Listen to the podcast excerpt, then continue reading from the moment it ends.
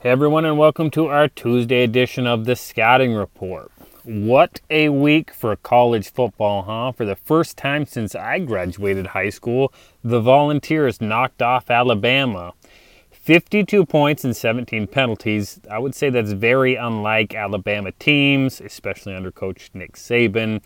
Credit, though, to Coach Heupel, all those in Knoxville one of the best facilities I, you know, in the country. Great facility. They've always been able to recruit, even with some of these down years. They've always had NFL prospects.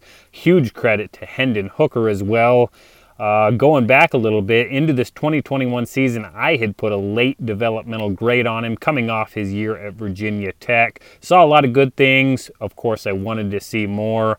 Before you know this season started, Joe Milton was named the starter, but of course Hendon came in, has taken over, and has not looked back. It's been great to see the continued ascendance of Hendon into a legit prospect at quarterback for NFL teams, as well as probably the leading Heisman candidate for this year. Perhaps we'll go back here in a couple weeks and do a full report on Hendon Hooker. Excited to see, really put on film and study him alone. But today, we're going to be talking about a different quarterback, this one from Boston College, Phil Jurkovec. Before we do, don't forget to check out all our podcast episodes, whether our Tuesday and Thursday audio scouting reports or our Wednesday specials. All of those, of course, are available wherever you find your podcast. Uh, have some fun guests lined up in the coming weeks for our Wednesday specials, as well as more and more players coming. For questions, comments, or future topics, of course, find me at RightStepADV or head over to rsafootball.com to send me a message. But back to today's signal caller. Of course, again, we're going to be talking about Boston College's quarterback, Phil Jurkovec. Uh, his background, a one time Golden Domer, part of the 2018 recruiting class to Notre Dame. A four star recruit is what they called a dual threat quarterback out of Pine Richland High School, Gibsonia, Pennsylvania. Phil probably had his choice of schools across the country. When you turn down offers from Alabama, Clemson, Ohio State, and Penn State among his 15 total offers, you could imagine he had them all lined up. But it was off to Notre Dame, and as many do in South Bend, Phil took a redshirt in his initial season, saw time in just one game as a true freshman. Into 2019, he played in six games in cleanup duty behind starter Ian Book. Uh, numbers in those limited snaps were good, though. Uh, just a very small sample size. He did look like he could play in those snaps, though. Uh, with Ian opting to come back for the 2020 season, Phil decided to jump into the transfer portal and head back to the Northeast to Boston College this time. He was one of the big recruiting wins for Coach Hafley in his first season there. Uh, Phil started 10 games that first year, set a number of records in the process, and really started, you know, under Coach Hafley, the uh, rebuild that Boston College was needing.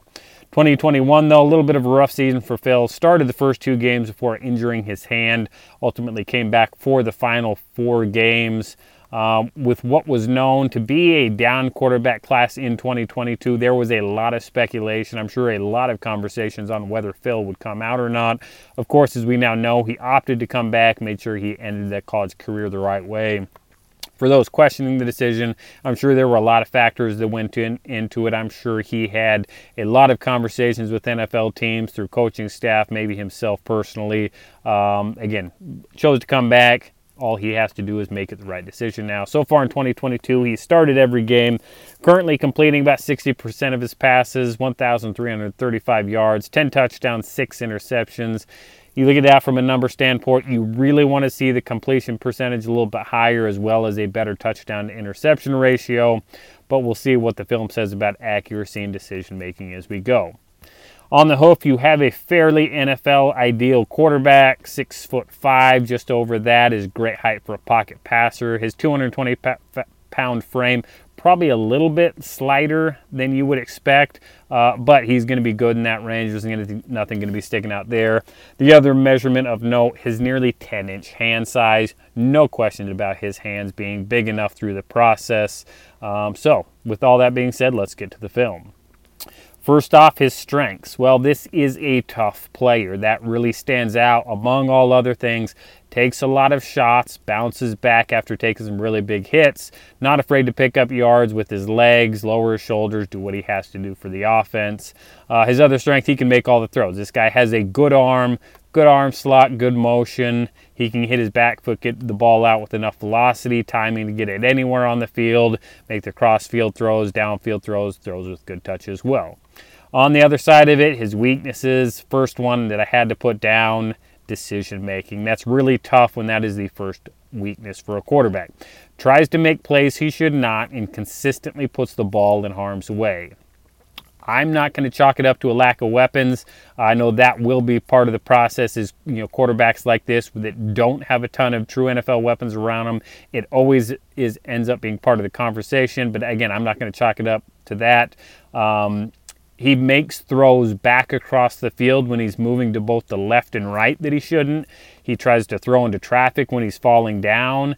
There are times that he just must hold the ball, either throw it away out of bounds, take the sack, honestly, get rid of the ball a little bit sooner. Um, the decision making has to improve. It has been consistent so far in 2022. He's really got to improve there. His other weakness is the pocket presence. Again, another tough one for a pocket passer, which is what this guy is. I would say it's very inconsistent, which is why I'm going to call it a weakness.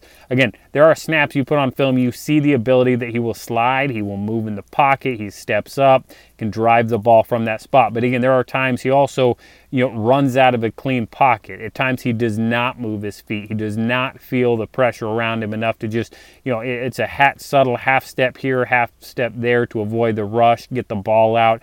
Takes hits he doesn't needs to. Uh, just ultimately that pocket presence has to improve. So what do we see on film? A right-handed quarterback works from both under center and in shotgun. I'd call it kind of a hybrid offense. They do a number of pro-style things while still incorporating zone read and spread concepts. He will carry the ball a little bit as a runner, operates in in zone read plays uh, with the option to keep the ball. I'd call him a good athlete. He can move, make plays with his feet, get what is their type of runner. Uh, will do what he can with the ball. Not a guy at the NFL level that's going to be consistently consistently part of the run game. Again, think a guy like Daniel Jones in that way, uh, just hopefully not going to trip running down the field like Daniel Jones has.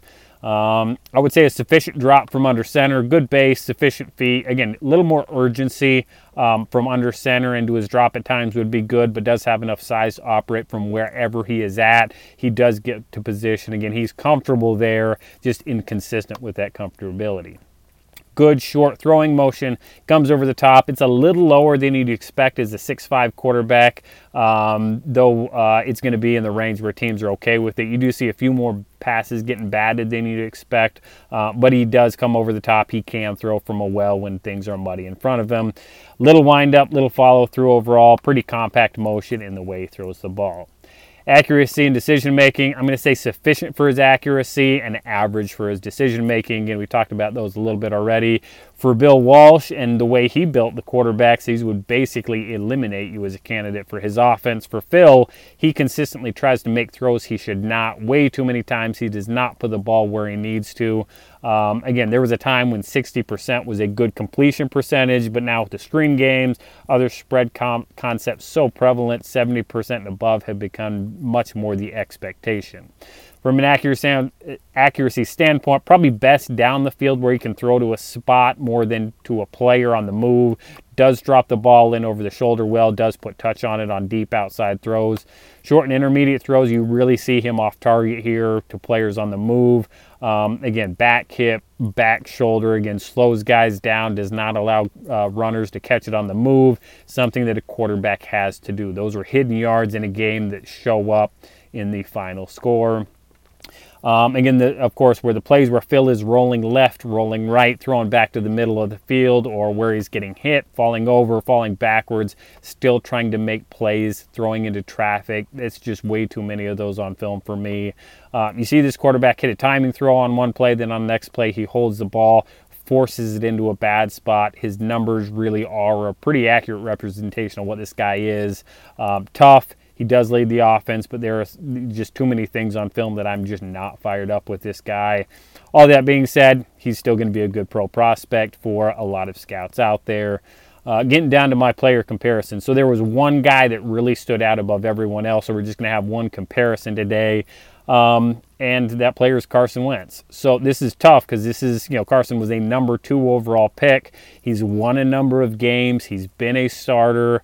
Uh, obviously, the current narrative on Carson that is he is not a good quarterback, needs to be benched you know, hard to argue with some of those points. Again, Carson maybe hasn't developed the way he's needed to, making plays, trying to do too much. Again, all these all these traits we just talked about with film, but some of that narrative I think is a little bit overblown with the media, as you know, oftentimes it happens. From a straight standpoint, again, Phil Carson, tough guys, try to make more plays than they should. They have good arm strength. They can make all the throws. They take hits but again, they're inconsistent in the pocket and their pocket presence. Uh, just not guys that uh, stay under control in a game. As the game gets faster, these guys try to get faster, make more plays.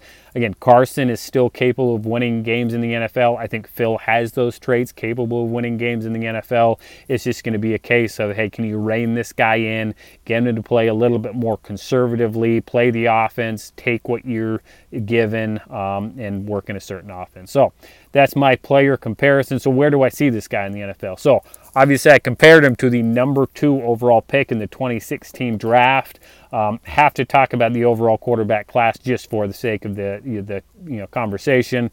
2016, pretty average draft in terms of quarterbacks. He had obviously Jared Goff go number one overall. Uh, he's still a starter in the NFL. How good? You know, that's up for debate.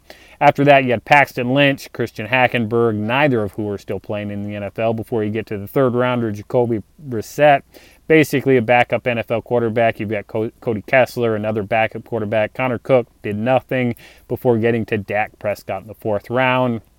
All of that to say, after those top two quarterbacks, there was a long way to fall to the next guy and a lot of projection on the rest of these players. So you're looking at the 2023 draft class where there is really, in my mind, a clear cut one and two with CJ Stroud, Bryce Young, and in my opinion, that order before you get what is probably going to be another pretty good fall before guys like Will Levis, who we've already done on here, along with a guy like Phil Jurkovec will Jurkovec will be in the mix for those next round. So, when do I think Phil um, will be drafted? Well, I would put a fourth round grade on Phil, which probably means he's going to go eh, beginning of the third round, maybe even the end of the second. As always, a quarterback value will be inflated due to the nature of position and really just a lack of NFL quarterbacks in the college game. Phil can do a number of good things. He's got ideal size for an NFL pocket passer. From all I hear, he is smart. He's a team leader. He's played in an offense that's going to prepare him from the NFL. So he's got a lot of things that are going to do well for him. I do think through the process, someone is going to really like this guy, what he brings to the table, and ultimately view him as a starter for their team. I would just say I hope it's not for my team, but hey, I guess I don't really have a team, so I don't have skin in the game. But either way, I do think Phil, again, I'm putting a fourth round grade on him. I do think he will probably be a late two, early three day draft pick. Either way, Phil, finish out this year. Best of luck through the process. I am excited to see your name ultimately called. That does it for Phil Jurkovec. Thursday, we will be back with Horned Frogs linebacker Dee Winters. Will be fun to get back on the defensive side, do a linebacker that can do a number of things at RightStepADV on Twitter is where you can find me or rsafootball.com. We will have another struggle for points from the NFL on Thursday night. Perhaps we will wait and see. So don't just show up for offense. Watch all aspects of the game, and in all things you do, keep scouting.